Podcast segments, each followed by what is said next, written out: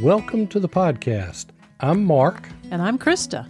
And you're listening to Practical Prepping Quick Tips.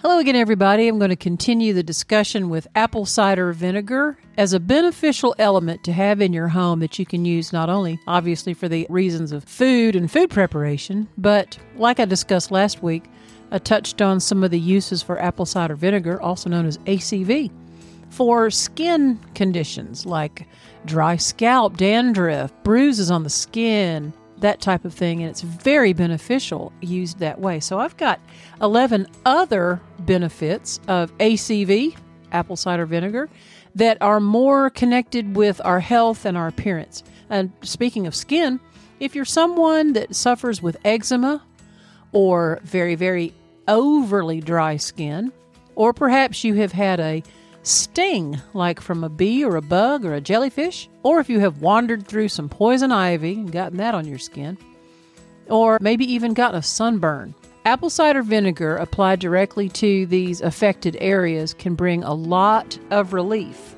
What you do is you soak a cotton ball full strength in apple cider vinegar and then just apply it to those stung, burned, dry, or patchy areas, and you'll soon see some relief. Another way would be for diabetes control and or prevention. Now, what I'm about to tell you regarding the diabetes or the blood sugar level is not for those of you that are on any kind of insulin or insulin stimulating medication.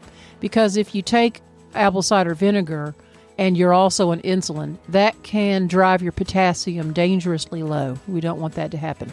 So, this would be for those of you that might be type 2 diabetic that are not on insulin.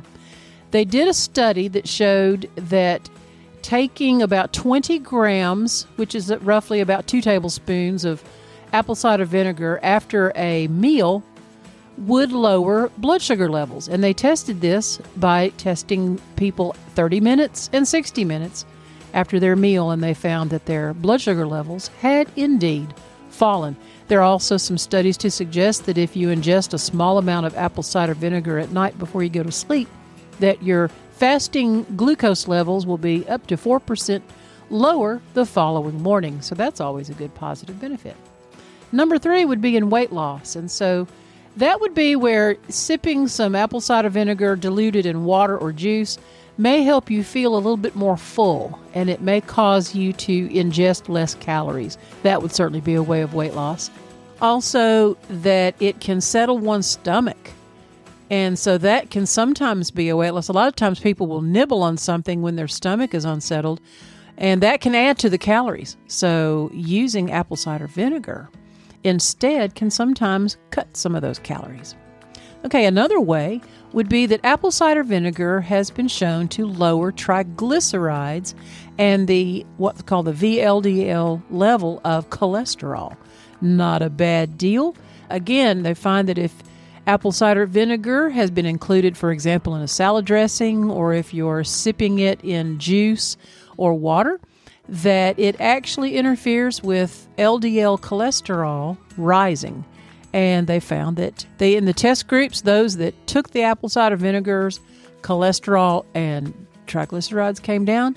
And in the placebo group, the levels did not come down. So they did draw some conclusions from that study. Another way that apple cider vinegar helps the body is to detox, and that is to slow the oxidative levels that really attack your kidneys and your liver. Now, admittedly, this study was actually done in rats, but it was a very positive and surprising finding that ACV slowed the oxidative stress that can sometimes attack the kidney and the liver and cause them to succumb more to cancer infection or chronic infections. So, hey, points for ACV, right? Another way that ACV helps you is to clear the sinuses. Now, listen to me carefully. You are not to flush your sinuses directly with apple cider vinegar. That's a big no no. That no doctor anywhere is going to tell you to do that. But they do recommend that you inhale the steam of apple cider vinegar that's mixed with water, maybe even a little bit of lemon juice. And just inhale, safely put your face close to that steam over that pot of steaming liquid and inhale those fumes safely, and you'll actually find cleared sinuses.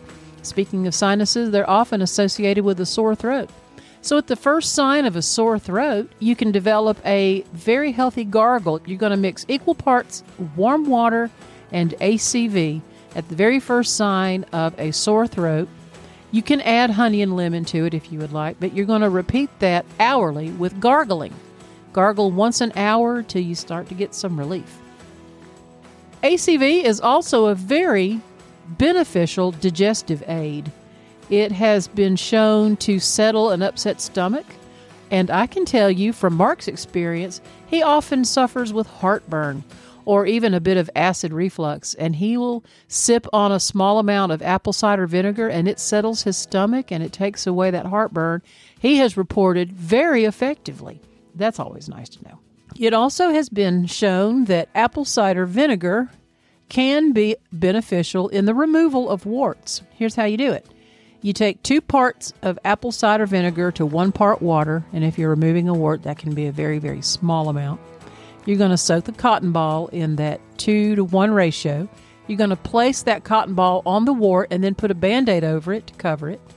And preferably overnight, you're going to take that back off and you should start to see, if not complete removal of a small wart, you might see some action happening on that wart. And you can repeat that process every night until that wart is gone.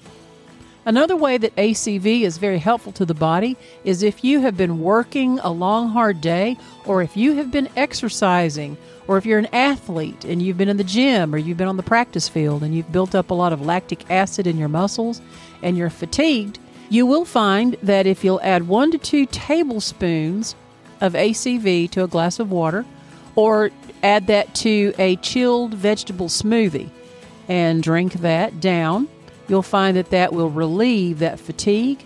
It will relieve that lactic acid buildup from your muscles, and it even gives you a bit of an energy boost. So that's always very good. You know that apple cider vinegar does have some antimicrobial benefits. If you'll mix lemon juice and apple cider vinegar, you can actually spritz that onto your salad, and it actually will reduce or prevent an infection from salmonella.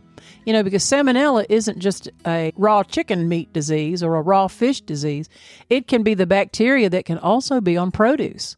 In fact, it was proven not too many years ago that one of the largest spreaders of salmonella was oranges because it lives very happily on the skin of an orange. So, you, you know, before you do any candied orange peel or try to eat any orange peeling, make sure that you have cleansed it very well with apple cider vinegar.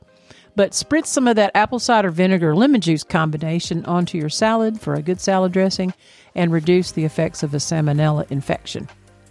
I will tell you that apple cider vinegar, and specifically apple cider vinegar, has been used for over 2,000 years for medicinal purposes. In fact, Hippocrates, who is known as the father of modern medicine, used apple cider vinegar to cleanse wounds and he was doing that over 2,000 years ago.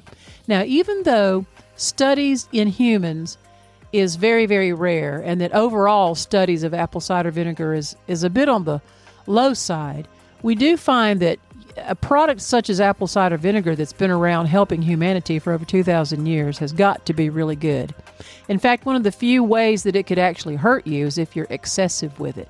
There's no reason to become excessive with apple cider vinegar. Just use it in these moderate types of ways because a little bit of ACV does go a long way. So I'm glad that you've listened tonight for some of the health benefits of apple cider vinegar. And we'll be back to talk about some more benefits next time. See ya. This episode is brought to you by Practical Prepping for Everyday People, a common sense guide on preparing for life's emergencies available on Amazon and wherever books are sold.